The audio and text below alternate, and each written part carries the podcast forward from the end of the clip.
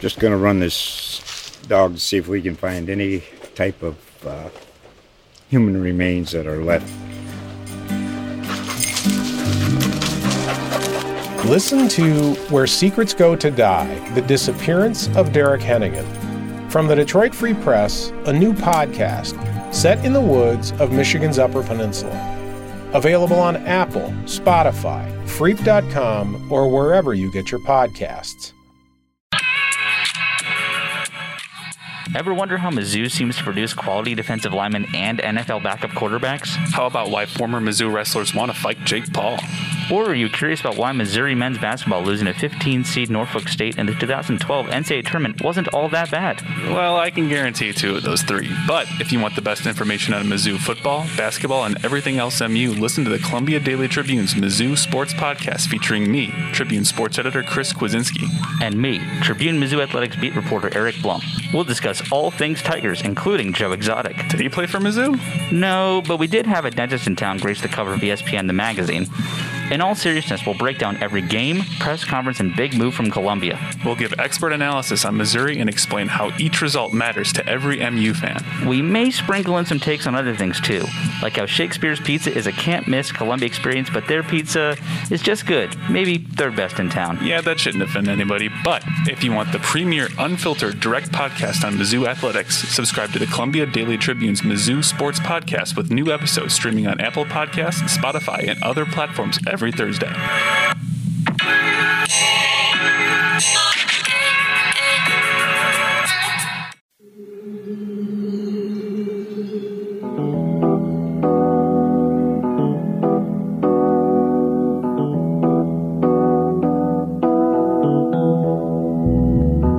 This is the Mizzou Sports Podcast, presented by the Columbia Daily Tribune. Hello and welcome to this week's episode of the Mizzou Sports Podcast. My name is Eric Blum, breaking down Mizzou sports with you every week here on the show. Joining me, as always, is the Tribune sports editor Chris Kwiecinski. How you doing, Chris? I am doing great, thank you. Where do you want to start this week?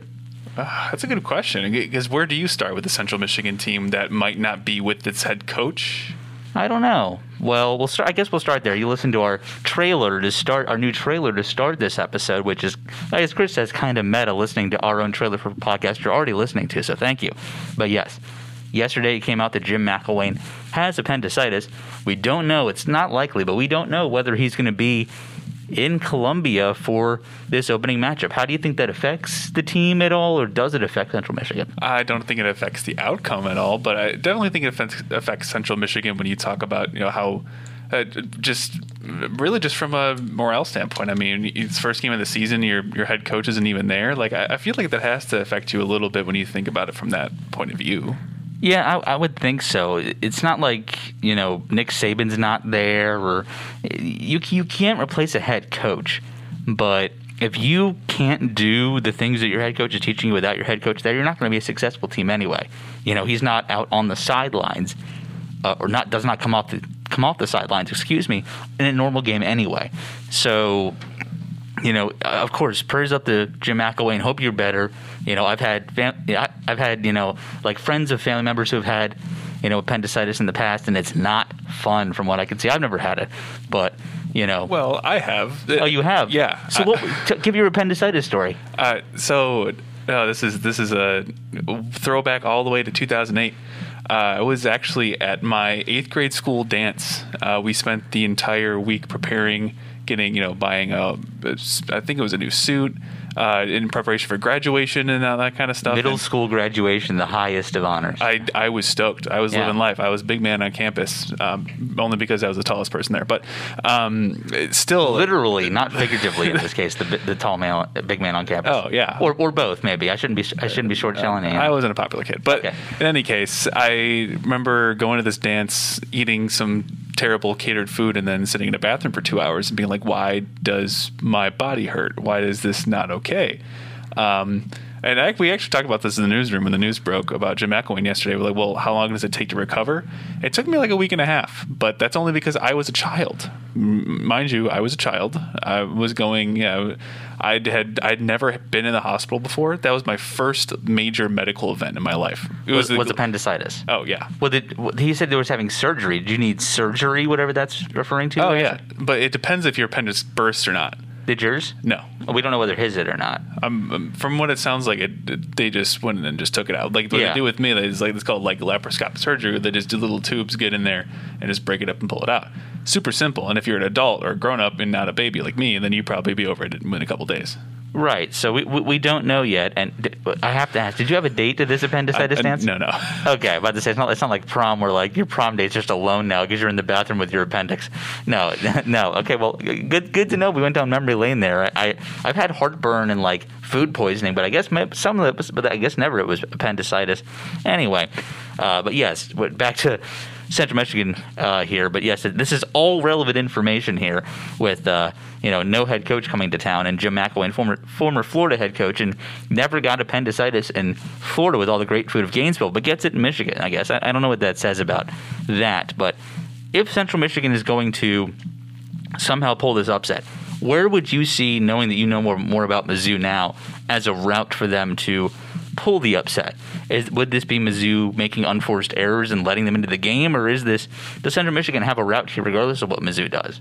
Uh, they Central Michigan has to score points on defense and or special teams. It has to be something that Mizzou allows them to do. It's got to be Connor Bazelak throwing a pick six. It's got to be um, whoever kicks, you know, returns their kicks going 98 yards for a touchdown. It's got to be stuff that Mizzou lets slips through the cracks and that kind of stuff, or and really just doesn't take this opponent seriously. You've seen it so many times. I mean, I, I think back to the last major upset Central Michigan pulled, which was against Oklahoma State, which at the end was a play they just didn't defend properly. They allowed that last second play. I think it was Cooper Rush was quarterback and just chucked a massive bomb all the way to like the 10 yard line to the receiver who lateraled it.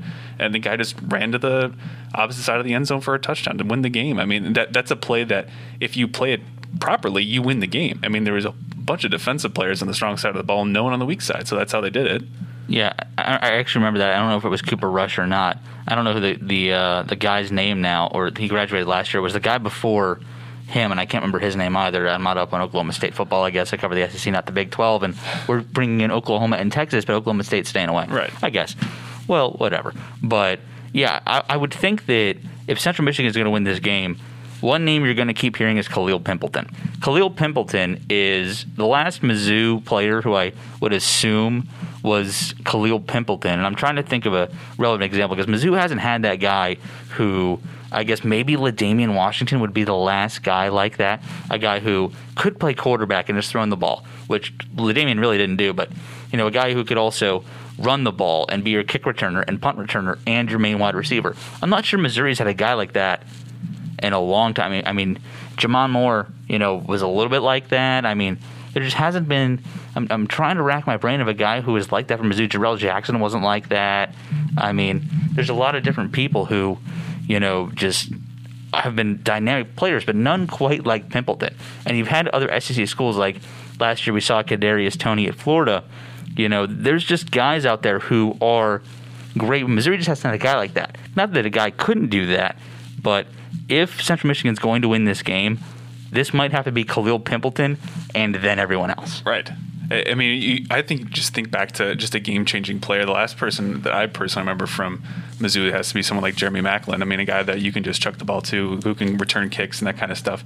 That that can play in multiple parts of the game. You know, it doesn't have to be just uh, as a dynamic receiver, although that would help a lot. But Jeremy Maclin never did the Wildcat. I thought of him, but who, who actually ran the Wildcat Right. in that way? I mean, maybe. I mean, I'm tr- maybe maybe it's Michael Wilson who's on the team now. Last year, he was the last Missouri player, um, or the only Missouri player to catch and throw a, a touchdown pass. I mean, there's been only been a, a few who have done that, but like Michael Wilson is one of them. I mean, he's one of I think 20 players in program history who have thrown, ran for, and caught a touchdown pass. So, uh, all that saying that Pimpleton is going to be a you know, a, a guy that I think that they go to over and over and over again until either Missouri has clearly shut him down and they need to do something else, or he breaks through and beats Missouri. I mean, you know, is there another route here? I mean, I don't think even with how good you know the Harrison guy on defense is going to be for them, is there another route here for Central Michigan? I, I mean, listen, if they win this game, I would be a little shocked, but it would not be like SEMO beating them. Like this is a Central Michigan team who went to the MAC title game two years ago. Like there's a lot of talent on this team. There's a lot of good young talent on this team. Who we think the starting quarterback will be, you know, is Jacob Sirmon, the Washington transfer. Jim McElwain said they might play multiple quarterbacks. That means nothing. I mean, really, at this point, Jim McElwain's, I don't want to call him the quarterback whisperer, but he just seems to know how to push those buttons in that way. But when you have a Washington transfer who played behind Jacob Eason and really just has that experience, uh, you don't go with a redshirt freshman kid. You just don't. Or maybe I'm completely wrong. I mean, just it just seems like to me he's going to be the starter. Is, is there another route here for Central Michigan to win this game? I guess you just talk about what what do you want coming out of your quarterback. You know, do you want Sirmon, a, a guy who is in, probably a, a, better passer than Richardson is? I mean, I know the report on Richardson, he's got a big arm, he can move, but the, the accuracy might not be there totally completely. But I mean, but when you think about uh, a player like that, does that athleticism help you more than just being a pure pocket passer, where you can try and pick apart an SEC defense? And uh, I mean, it, but to get back to your to your question, I mean, it, really, I don't think there is another way. You, it's either Pimpleton breaks this game open by himself, or Mizzou loses the game. Yeah, it, it, those being the two ways Central Michigan wins it. That that being that, and for Daniel Richardson, the thing that I looked at is he's five eleven. Yeah. I, I just I'm, I, I, get I know Drew Brees is there. I know Russell Wilson's there. There have been other guys who are that height that can win, but they have just premier athleticism and everything else, and their one red flag is their height. I don't think Daniel Richardson applies to that category. I could be wrong, but if he has a phenomenal arm and just can run the option, and but that's not their style no. or something. If he's a pocket passer at five eleven, that could work in the MAC. Name an SEC quarterback who's been purely a pocket passer at five eleven. Just, just seriously, who? Maybe Chase Daniel back, but that was the Big Twelve day. Chase Daniel was six one, six two. Is he really? Yeah. Oh. Yeah, he's not that short. No, I mean like, I mean Kelly Bryant was six two, but he wasn't that great at that either. Um, I mean, I say that because there might not be an answer. Like South Carolina's quarterback a couple years ago, I forget his name, uh, Kadarian Joyner might be his name. He started the game a couple years ago here in South Carolina and he, they tried that um, after Ryan Hilinski um, had that weird uh, fumble into the end zone where he uh, like batted down his own pass and threw it backwards and was like, "That's an incomplete pass." I'm like, no, that's a fumble because you threw it behind you right into the end zone. Um, but uh, beyond that, no, that I, I, just don't see a way. And the other possible quarterback choice here, Tyler Pape for Central Michigan seems to be kind of just a combination of the two. Young like Richardson, but has the mold type of a Jacob Sirmon. So we'll see where they go from there. We talked about a lot of these different Central Michigan things with our special guest this week, Christian Booher of Central Michigan Life. He's a student there, broke down everything Central Michigan, and then when we come out of this break, we'll talk about Jake Paul give our final predictions, and much more. So, without further ado, here's my interview from earlier this week with Christian Booher. Joining the Mizzou Sports Podcast this time is the Central Michigan football beat reporter for Central Michigan Life, Christian Booher. How you doing, man? Not bad. Good to be here. Yeah, thanks. Thanks for jumping on with us. Just kind of give us an intro first off to you and the this year's Central Michigan team. Yeah, so I'm going into my third year at Central Michigan. I'm currently a journalism student. Um, I started my career, uh, my writing career, covering the CMU volleyball, field hockey, soccer teams, and worked my way up to football. And um, now uh, with the graduation of some upperclassmen, I've kind of stepped into full-fledged beat reporter role. And um, what better time, really? I mean, there's so many storylines going on, uh, heading into kind of a make-or-break year for Coach Jim McElwain. Um, he tells us that year three was circled for him. You know, it's his guys now, it's his team. Um, kind of set the conference on fire in his first year. He took a team that was 1-11 and essentially with the same guys won the MAC West and took them to the championship game. Uh, last year, got some subpar quarterback play, just a lot of uncertainty at the position, and finished 500. Um, and he called that 500 finish unacceptable. So heading into a big year, uh, a lot of questions, and that's what makes this job so much fun. And uh, looking forward to week one. That's a great transition into one of the main questions I had for you was a lot of people remember Jim McElwain from his days at Florida, especially at Missouri? Just where do things currently reside with him? And would you say he's on a hot seat? You said year three is important, but where do things kind of just reside with the head coach?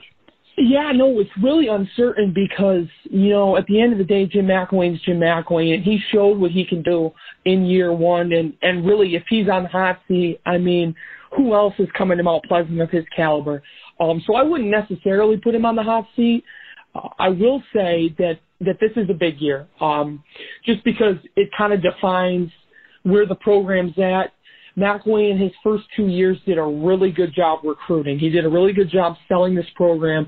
I remember his first year, um, during that recruiting cycle, I'd have been a senior in high school, but, but following closely with that, um, it, it was just really neat to see all these guys that, you know, he was flipping commits and bringing in three-star guys. The amount of three-star guys on this roster is, is incredible. And a name that he brought in, um, who has since transferred, uh, was Jordan Ingram, who's now at Auburn. Um, Ingram was a guy who came in in 2020. He's the highest rated recruit now Central Michigan's ever had, and he spent the the 2020 season. Interesting enough, McElwain sent home a bunch of the freshmen in 2020 because the Mid American Conference originally canceled its season, so he sent home a bunch of the freshmen. Uh, Ingram was one of them, and then when he got on campus in the spring, he ended up transferring up to Auburn. Never got to see him play, but the caliber back that that he was was interesting. I think that kind of speaks to where he's at as a recruiter. But at the end of the day, he's got to win football games. And I think that's part of the reason why you're going to see him travel to Missouri. And in a couple of weeks, we're going to go down to Baton Rouge and play LSU. Um, it's it's really interesting because you at the end of the day, McElwain, if he wants to continue bringing in these guys, he's got to sell this team with wins.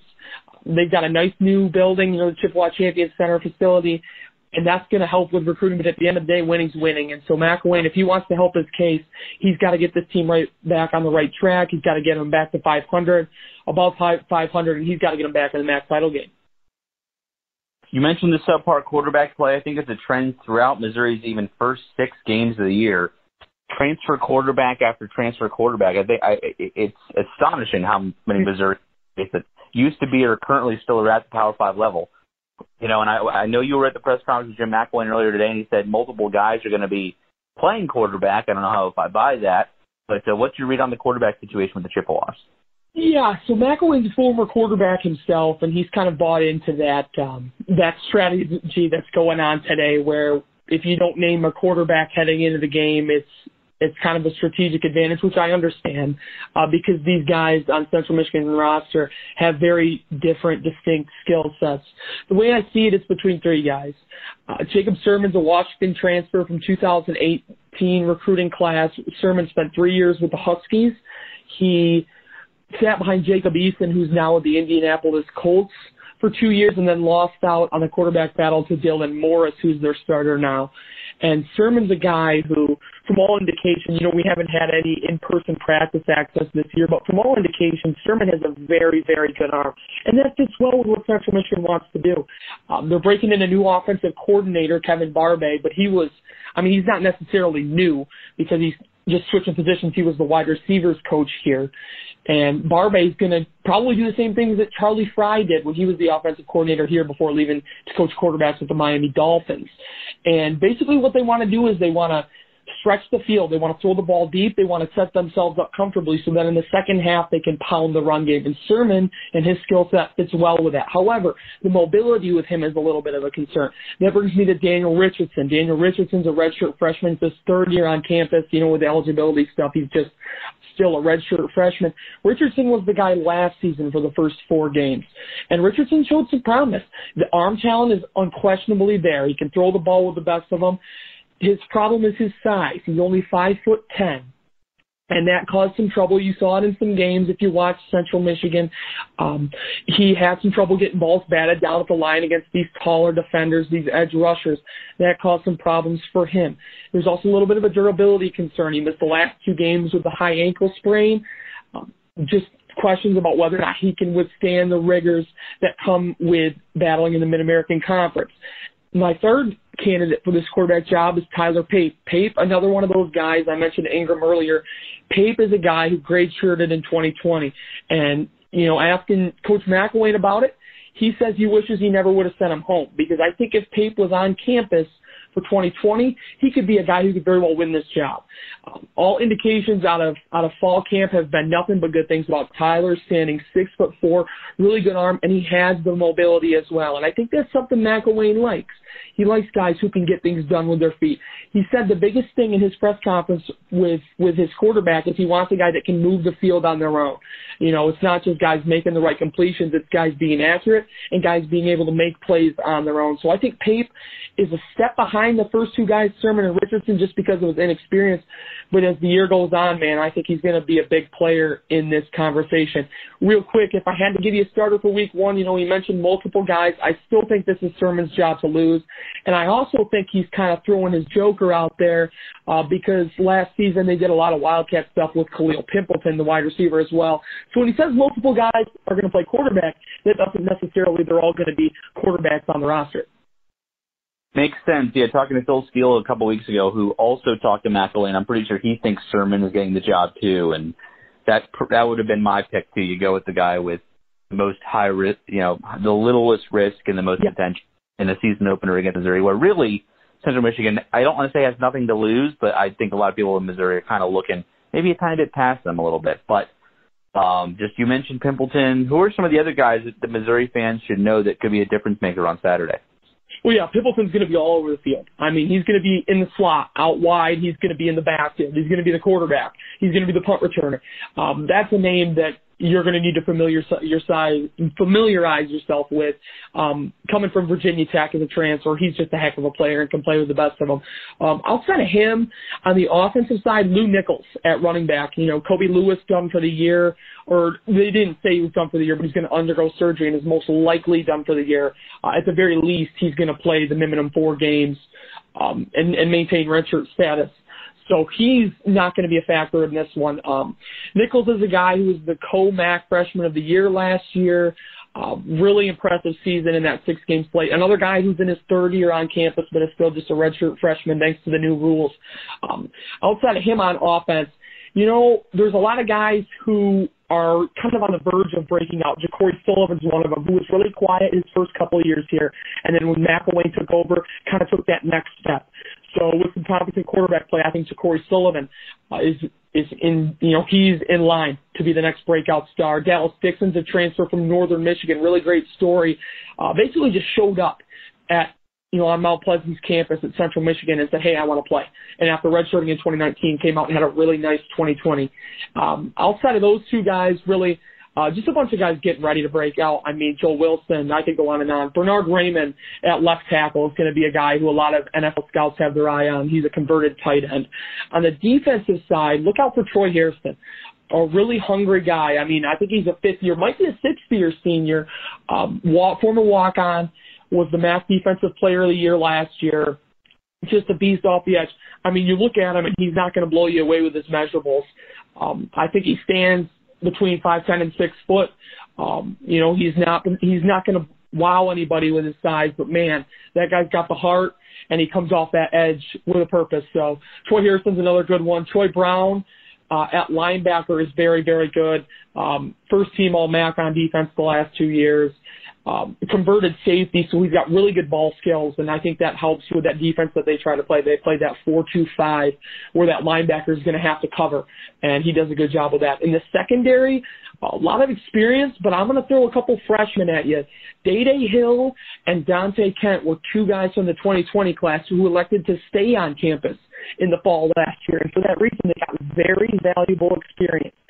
Dante Kent especially had an interception to win the game against Eastern Michigan, and Day Hill a guy who didn't really get to show his skill set as much, but is a guy McElwain and company love. So those two guys, I think, are going to be huge playmakers. Excuse me. Um, Central Michigan just had a defensive back, Brian Edwards, who started three games from last year, transfer out, and I think that's an indication that McElwain and company want to stick with those young guys. It's kind of a long-winded answer there, but a lot of guys for Central Michigan just really on the cusp of breaking out. Sounds good. Uh, we talked a little bit off recording, but the spread was just announced. Uh, Missouri is a 13 and a half point favorite. Should the Chippewas make up that on paper two touchdown difference, how do you think they would get that done? I think it's going to have to start with the offense. I think Missouri, you know, everything I've seen shows that they're pretty sound defensively. Um, and and for that reason, you know, Central Michigan's going to have to make very few, if any, mistakes. Um, the offense has always been kind of the strong suit under McElwain and company in terms of being able to put up the points. I mean, that first year they were just, you know, Quinten Dormady, the quarterback in 2019, didn't really have a, a flashy arm by any means, but they were still able to put up points with the best of them because of just how good their receivers are. So expect, you know, if they're going to get that done, I think Jacob Sirmon – who's my pick to be the starting quarterback, is going to just have to kind of torch the secondary, uh, getting the ball in the hands of guys like Pimpleton down the field, Sullivan down the field. And then they're going to need a good game from Lew Nichols as well. Uh, on the ground because when they become one dimensional, that's when things go awry. And then, you know, that offense of Missouri's, I think Central Michigan can hang with it. Uh, I think their defense is in a good spot. So really, if they're going to make up that two touchdown deficit, it's going to fall in the hands of the offense and their ability to make plays. What do you think? Uh, how do you think this one ends up? And do you have a final score prediction? Yeah, so I think that the Chippewas are going to battle a little bit um, to start. I think that the offense can hang with Missouri for maybe a half. Maybe they make it interesting and go three quarters. But at the end of the day, I just don't think they've got enough. Um, and I think that there's still a lot of question marks. And for that reason, um, I think the Chippewas, I think that they just missed covering. I've got Missouri 38, CMU 24. So losing this by a half a point, unless that yeah. spread moves. Yeah, it, that, that, that, I think that spread might move by the end of the weekend when once the money starts coming in. So maybe that will mean they're covering by the time people are listening to this. But yeah. that's fine. Uh, where can people keep up with everything you're writing going into the game for the opponent's perspective? Where can everybody find you online, Christian? Yeah, so I'm on Twitter at cbooher underscore at c b o o h e r underscore. Um, and then if you're uh, I'm going to plug my colleagues a little bit here because they do a lot of great work on, you know, we're the student, Central Michigan University student voice since 1919. You can go to cm-life.com. Again, that's cm-life.com to check out all the good stuff we're doing over there. All right, that was Christian Booher, who, who writes about Central Michigan football for the Central Michigan Life. Thank you so much, Christian, for your time. Uh, are you making the trip down here on Saturday? Yeah, absolutely. It's actually funny. My, they're doing an alumni tailgate. My dad's a CMU alum, so uh, we're making the family trip down there. How far of a drive is that from Mount Pleasant? Oh gosh, it's about eight hours, I do oh, believe. That's not that bad. No, that's doable in a day. Closer than most of the other SC schools. Like it's it's about nine to Tennessee from here, so that's not really? that bad. Yeah. So so have fun with that drive, and uh, yeah, I will see you on Saturday, man. Thank you. All right, sounds good. Thanks so much. We would like to thank our sponsors for the Columbia Daily Tribune's Mizzou Sports Podcast University of Missouri Healthcare. University of Missouri Healthcare is proud to be the official sponsor of MU Athletics. Blue Events. Let Blue create the perfect event. Their passion for food, service, and presentation ensures that you will have a seamless and memorable event no matter the size. They will work with you to bring your vision to life. Phyllis Nichols, State Farm Insurance. There when things go wrong, here to help life go right. The Mizzou Sports Podcast is brought to you by Zaxby's, the home of handmade to order chicken, salads, and more than a dozen mild to wild sauces. Stop by your neighborhood Zaxby's today. Follow Mizzou football with the Tribune's Tiger Extra newsletter. Sign up at columbiatribune.com slash Tiger Extra for stories, galleries, and podcasts in your inbox every Wednesday, Saturday, and Sunday. So, John, question. With Auburn firing Gus Malzahn, it leaves Ed Orgeron as the SEC's only coach who has beaten Nick Saban. Who's going to be the next SEC coach to beat Saban? Well, I don't think he'll be the guy that a lot of people think he will be.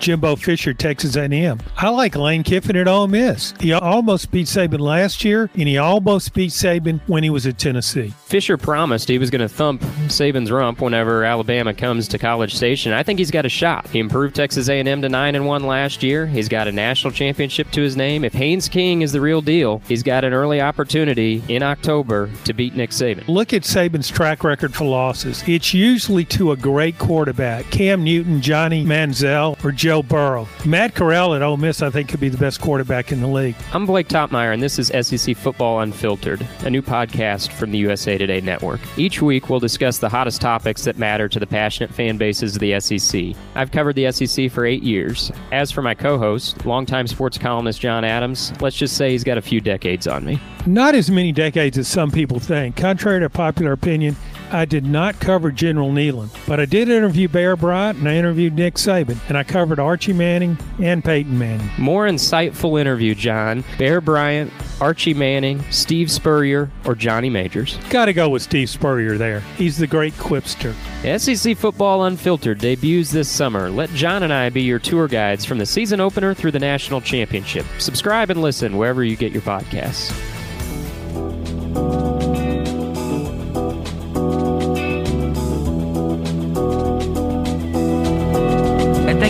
To Christian for joining us on this week's Mizzou Sports Podcast. I think he's the first student we've ever actually had be a special guest, and definitely a credit to. I mean, there's a lot of opportunities knowing that you went to Bradley and Northwestern, I went to Towson. There's a lot of these, you know, lower schools. I mean, you don't have to go to Mizzou to make it in the journalism world, and seeing a guy from a school where you don't think about as a journalism powerhouse, sorry to say, in in Central Michigan, who clearly is dedicated and knows that much about his craft. I'm I'm impressed. I'll give you that. Yeah, no, I mean, you just got to get your start somewhere. And I mean, we were, I mean, we were talking about it. I mean, like, who, who else out there covers Central Michigan like he does? Uh, No one. I mean, that, that that's the outlet. I mean, really, no one. So maybe maybe you know for bigger stories, national outlets might come in, or maybe then bigger outlets around the area and Mount Pleasant might come in. But in terms of an everyday boots on the ground type thing, it's impressive. I got to give it up to that uh, entire outlet, Central Michigan Life. But welcome back to this week's Mizzou Sports Podcast. I'm Eric, and there's Chris also with us. I know Chris is really chomping at the bit to talk about Tyron Woodley and Jake Paul. So why don't, why don't we get into uh, the latest Mizzou wrestler to lose at a boxing match to Jake Paul? It's it's I, I still have my. It's still hard for me to wrap my head around this as I fumble through my words. It's just Jake Paul as a fighter. I, I mean, I've t- talked about this with friends of mine before. It just it just sounds weird. It feels weird to say. And I mean, apparently he's retired now too. No, he came back already. Did he come back? Yeah. I see. This is why I can't take it seriously. It's, it's just so hard. Yeah. Okay. So let's let's dial it back for anybody who doesn't know what we're talking about. Okay, you're an alien who just got dropped off another planet. Describe Jake Paul to me in ten seconds. Ready? Go. He makes videos on YouTube, makes a lot of money, and fights people. Anything more? We're still at six, three, two. That's all we need to know. Okay. So yes, Jake and his brother Logan. You know, they're essentially the quintessential. When you think about people with social media influence who maybe have let it go to their head a little bit, I'm not sure there's a better. You know, it's the D'Amelio family and the Paul family. That's really what you need to know. Right. And the Paul family is Logan Paul and Jake Paul. Logan Paul, I think, is in his mid 20s. Jake Paul is still a little bit younger than him, maybe a little bit older than that, maybe late 20s. uh, Who cares? But Jake Paul might actually have some legitimate boxing skill. Like he's not like we're not talking Floyd Mayweather, you know, Lennox Lewis, Mike Tyson, Muhammad Ali. Nothing close to that here, but he knows how to punch, knows how to defend himself a little bit. And so back in April, he had his first kind of quote unquote major pay per view fight against former Mizzou wrestler Ben Askren. And those of you who remember Ben Askren from his time at Mizzou or with the UFC, he's a ground guy. He relies on his wrestling and his jiu-jitsu and tries to tap you out and just smother you on the ground. None of that is kind of the stand-up. You remember his fight against Jorge Masvidal back in July in 2019, and he was on the unfortunate wrong end of the UFC record of quickest knockout ever. Masvidal with the flying knee knocked out Ben Askren in five seconds. Ben Askren fared, I guess, a little better against Jake Paul back in April, but he still got knocked down in like 80 seconds. And I'll say it like this I'm a fan of professional wrestling. I know a good choreographed fight when I see one.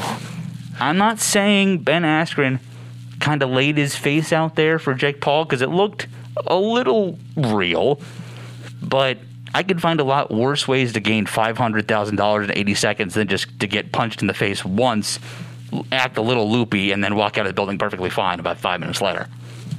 From here, I expected Tyron Woodley to take the fight a little more seriously. He didn't. Like, if Tyron Woodley wanted to win this fight, he would have, in my opinion. And there's some film already going around online where Tyron Woodley might have deserved a knockdown where he had Jake Paul up against the ropes and it wasn't called. Like, I mean, Jake Paul won the fight by split decision. And both he and Tyron made a ton of money from the fight. But knowing Tyron's UFC career, and I know it's very much on the downslide. Like he lost to Usman, he lost to Colby Covington, he lost to uh, the Brazilian guy Bruno something. I can't remember his name. That's really going to bother me. But he was the guy who was about to fight Usman for the middleweight title, but then pulled out. Oh, Gilbert Burns, completely off. Um, but you look at going, you know, Woodley's kind of slide, just like a five match losing streak.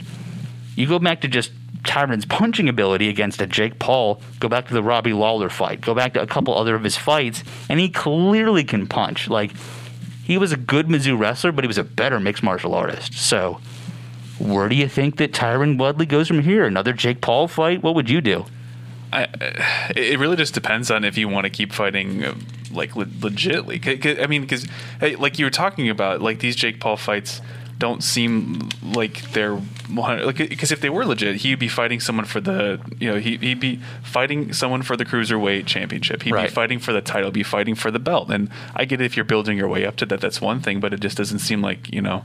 I mean, he fights an exhibition against Floyd and and that kind of stuff, and he's fighting Exhibition against Floyd was actually Logan, his brother. what his brother see i can't even get them straight Right. but but uh um but but i mean you also talk about guys who are wrestlers who, are, who have different fighting styles different sports really that are fighting this guy i mean uh, but if you when you talk about uh, just going back from from here, I mean, yeah, you just go back to what you know. I mean, go back to wrestling and that kind of stuff. I mean, I, I think it would be kind of a.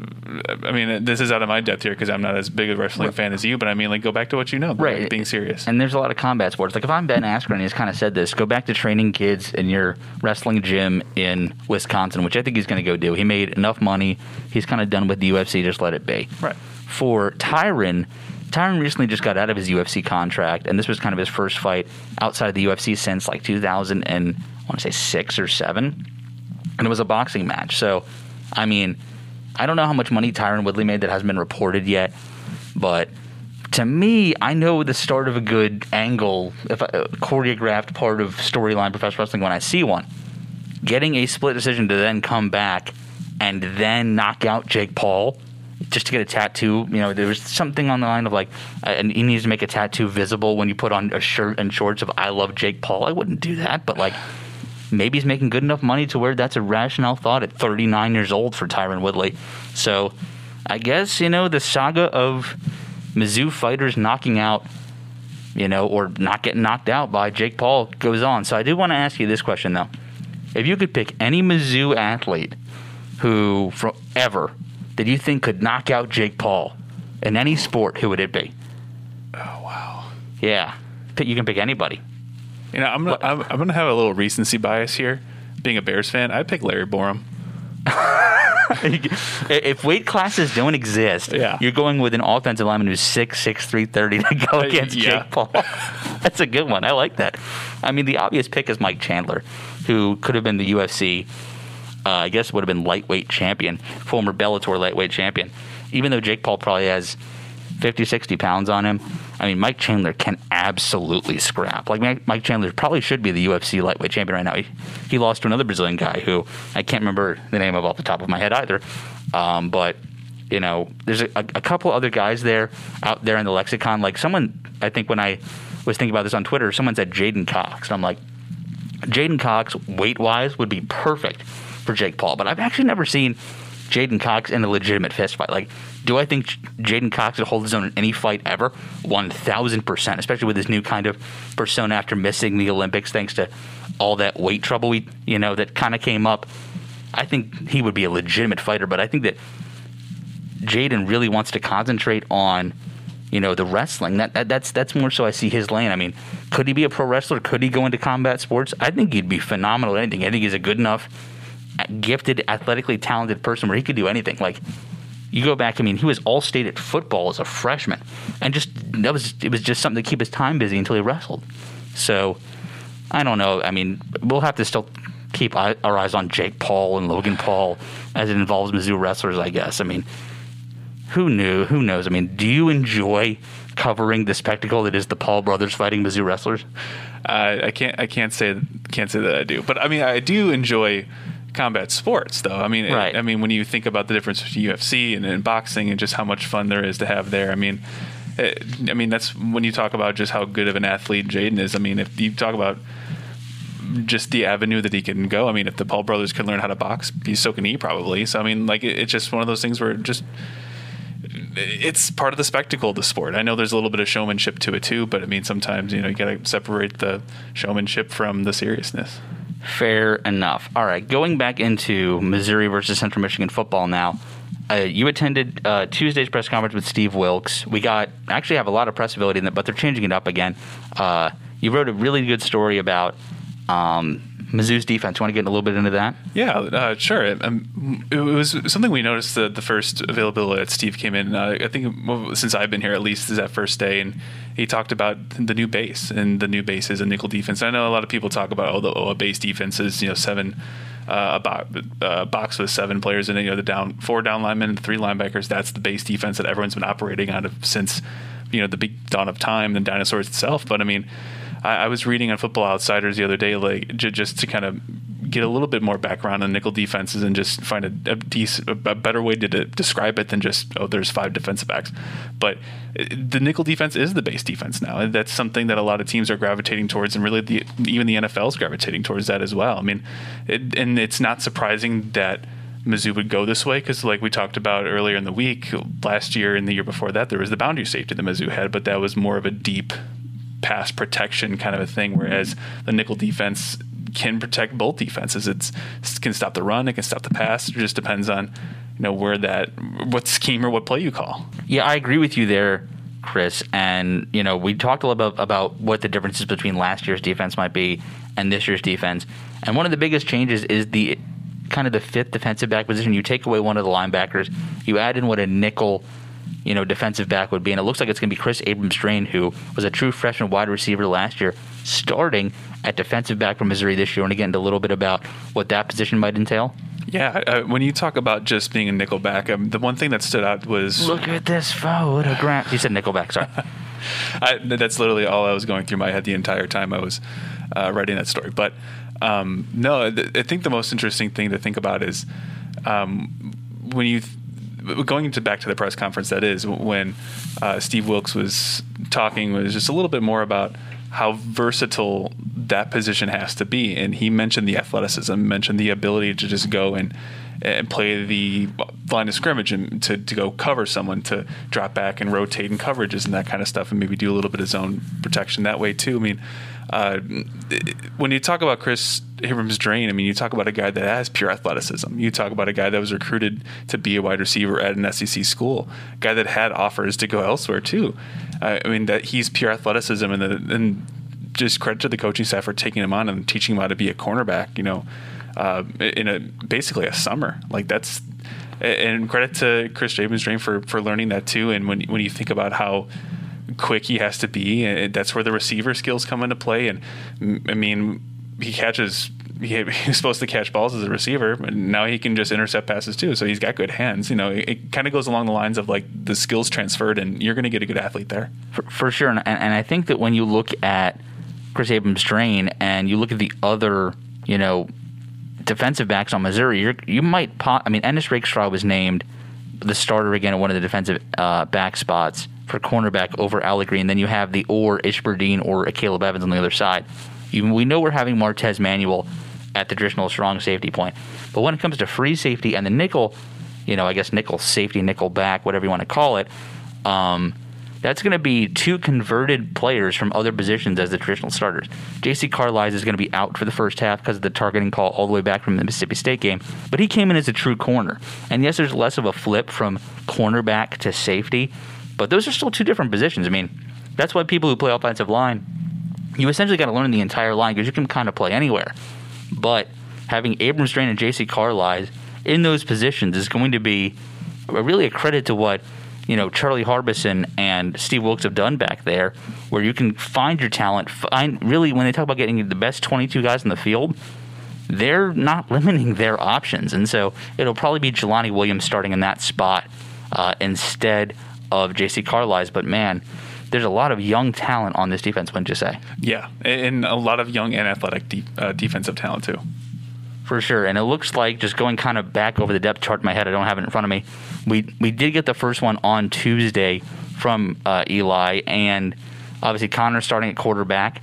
Uh, we know Tyler Badie is a starting running back. We have Keke Chism starting at receiver. Uh, there's a lot, couple of ors beyond that in there. Tauskie Dove fighting for one spot with Dominic Lovett, but we believe it'll be Tauskie. And then at the other wide receiver spot in the slot, Barrett Banister, Mookie Cooper, Chance Luper, J.J. Hester, kind of all right in there. When it comes to the offensive line, we know Mike Maietti is going to be at center. We know Case Cook is going to be at right guard.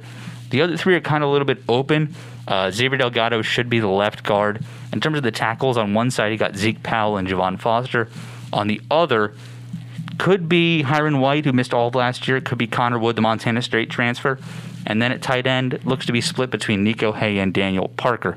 Uh, anybody on defense stand out to you on the from the depth chart? No, because th- this is really what we've been thinking about for the last couple months. I mean, for for me, the last two weeks that I've been here. I mean, these are the players that you look at from last year that carry over to this year. I mean, the only thing that, like, the only biggest difference that you kind of noted was the nickel defense, but that's a different position with different players. We didn't really know what to expect there, but it, it, so far it seems like nothing has really surprised us. And when you think about that for a team that's carrying a lot of experience back this year, that's a good thing. Yeah, I will agree with you there. Uh, we know it's Trajan, Trajan Jeffcoat's going to start. Kobe Whiteside's right there, and Akial Byers right there, and then maybe Chris Turner or maybe Mekhi Wingo even starting at defensive end. It'll be Devin Nicholson and uh, Blaze Alldredge the Rice transfer starting in former in Nick Bolton's former spot at linebacker. And then we just talked about the defensive backs for a long time, so we don't have to go back over those. We know Harrison Mevis and uh, Grant McKinniss will be the starting kicker and punter. And then we get back into Chris Abrams Draine, who might be kick, returning punts and kicks for this team. A guy who's really going to step up his role from last year, where he, I don't want to say he barely played, but he had limited action across the 2020 years, and now really appears to be maybe the guy who steps up his role the most from one year to the next over over this team. Really, really a guy from the Mobile, Alabama area who really could make a big impact this year. I mean, you talked about it yourself. I mean, this is a coaching staff that's finding its it, finding the best players and gets them on the field. And and a lot of we talk about the 22, but also that kind of extends to the kick return to the punt returner too. I mean, those guys have to touch the ball in some way, shape, or form. If you can score touchdowns on that, that's obviously that's optimal. Chris, what is your final score prediction for Saturday? At first, I was going to go something like 38-24, but I mean, knowing the uncertainty at quarterback, I, I mean, and, and knowing just how experienced Mizzou is now, I'd go something along the lines of like 48-14. Wow, yeah, that's a little bit similar to what I wrote in the Tribune a couple weeks ago. Uh, I said 45 17, which feels a little bit big when you think about it, but at the same time, this game could get out of hand at the end, especially if Central Michigan can't find consistent quarterback play. They're not going to score point that many points. We don't know that much about Missouri's defense, but there still could be some you know, surprises in there and big plays, especially with uncertain quarterback play. If the defensive backs show up, it's going to make their, them have a long, long day. Anything else you want to talk about before we get out of this week's episode? And, you know, we'll talk to these guys next week. Anything? Welcome back, college football. Yeah. All right. Well, how about this? One, one other game besides Missouri's you're looking forward to watching this weekend? Uh, with my own personal interests along. Sure, yeah. sure. Uh, Sunday, there's uh, Notre Dame, Florida State. Uh, Notre Dame beat Florida State last year with Jordan Travis at quarterback for the Seminoles. It's going to be a lot better game this year, and I'm going to stress eat the entire time. Uh, other than that, Monday, Louisville and Ole Miss is a game I'm going to be watching too. Yeah, I think besides that, Clemson Georgia's one that I'm really looking forward to in Charlotte, which is interesting considering Clemson's from South Carolina, Georgia's from Georgia, and the game's in North Carolina. And it's still about two hours to the same spot from Athens and Clemson. It'll be a really fun game to watch. Other than that, I mean, it's a big time rivalry from back when I was very young, but West Virginia, Maryland, that's a big rivalry game that doesn't happen that much anymore.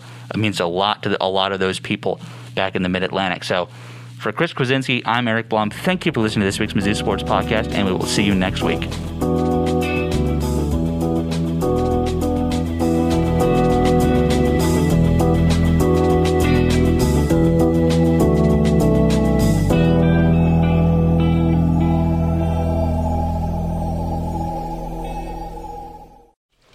Just going to run this dog to see if we can find any type of uh, human remains that are left. Listen to Where Secrets Go to Die The Disappearance of Derek Hennigan. From the Detroit Free Press, a new podcast set in the woods of Michigan's Upper Peninsula. Available on Apple, Spotify, Freep.com, or wherever you get your podcasts.